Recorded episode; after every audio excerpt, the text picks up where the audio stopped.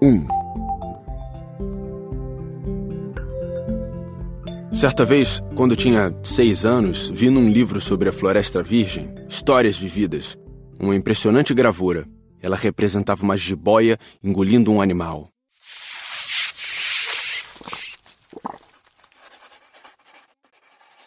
Dizia o livro: As jiboias engolem sem mastigar a presa inteira. Em seguida, não podem mover-se e dormem os seis meses da digestão. Refleti muito sobre as aventuras da selva e fiz, com lápis de cor, o meu primeiro desenho. Mostrei minha obra-prima às pessoas grandes e perguntei se o meu desenho lhes dava medo. Responderam-me: Por que é que um chapéu daria medo? Meu desenho não representava um chapéu, representava uma jiboia digerindo um elefante. Desenhei então o interior da jiboia, a fim de que as pessoas grandes pudessem entender melhor. Elas têm sempre necessidade de explicações detalhadas.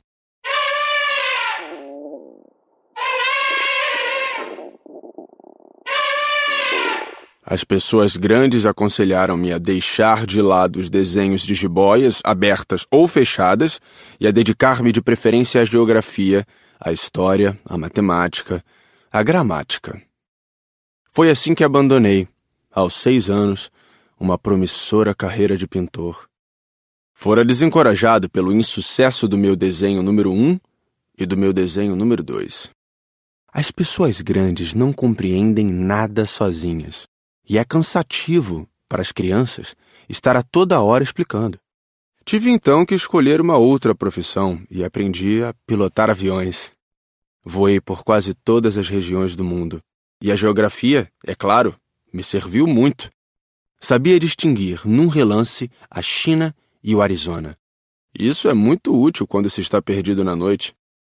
Desta forma, ao longo da vida, tive vários contatos com muita gente séria Convivi com as pessoas grandes, vi-as bem de perto. Isso não melhorou muito a minha antiga opinião. Quando encontrava uma que me parecia um pouco esclarecida, fazia a experiência do meu desenho número um, que sempre conservei comigo. Eu queria saber se ela era, na verdade, uma pessoa inteligente. Mas a resposta era sempre a mesma. É um chapéu. Então eu não falava nem de jiboias, nem de florestas virgens, nem de estrelas. Colocava-me no seu nível. Falava de bridge, de golfe, de política, de gravatas. E a pessoa grande ficava encantada de conhecer um homem tão versátil.